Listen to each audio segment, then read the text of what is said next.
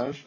Dün Borsa İstanbul Yüz Endeksi e, günü 0.3 puan ekside kapattı. Burada daha çok e, bankacılık hisselerindeki satış baskısının devam ettiğini görüyoruz. Sanayi hisselerinde ise bir miktar daha e, hisse spesifik olarak alımların olduğunu, e, hatta sektörel bazda baktığımız zaman bilişim sektörü hisselerinde e, alışların olduğunu e, gözlemledik. Dün ayrıca e, tabii çeyrek kapanışları da vardı. Burada bu e, portföy rotasyonlarının da etkili olduğunu düşünüyoruz hisse senedi seçimlerinde.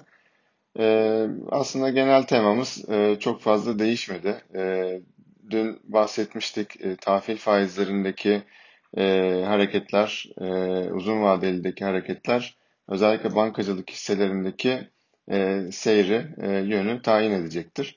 E, dün e, çok hafif bir şekilde 19, %19'un biraz altında kapatmıştı tahvil.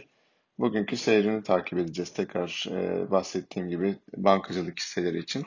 Sanayi hisselerinde ise yine e, dünden devraldığımız temada aslında çok fazla bir değişiklik yok. E, burada yine hisse spesifik seçimler e, yaparak ilerleyeceğimizi e, tahmin ediyoruz. E, piyasa e, için baktığımız zaman e, dün e, Amerika ve Asya e, piyasalarında e, artı kapanışlar olduğunu gözlemliyoruz.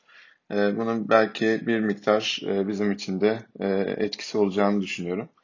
E, tabii son birkaç gündür yurt dışı piyasayla bizim piyasamızın korelasyonu biraz koptu. Ama dengelenme çabası olacaktır diye tahmin ediyoruz.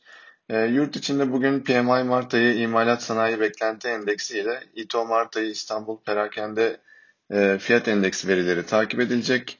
E, bugün ayrıca e, Merkez Bankası'nın ekonomist ve analistlere yönelik e, internet ortamında e, yapacağı bir sunum var. E, oradaki yorumlar e, piyasanın yönünü tayin edecektir diye tahmin ediyorum.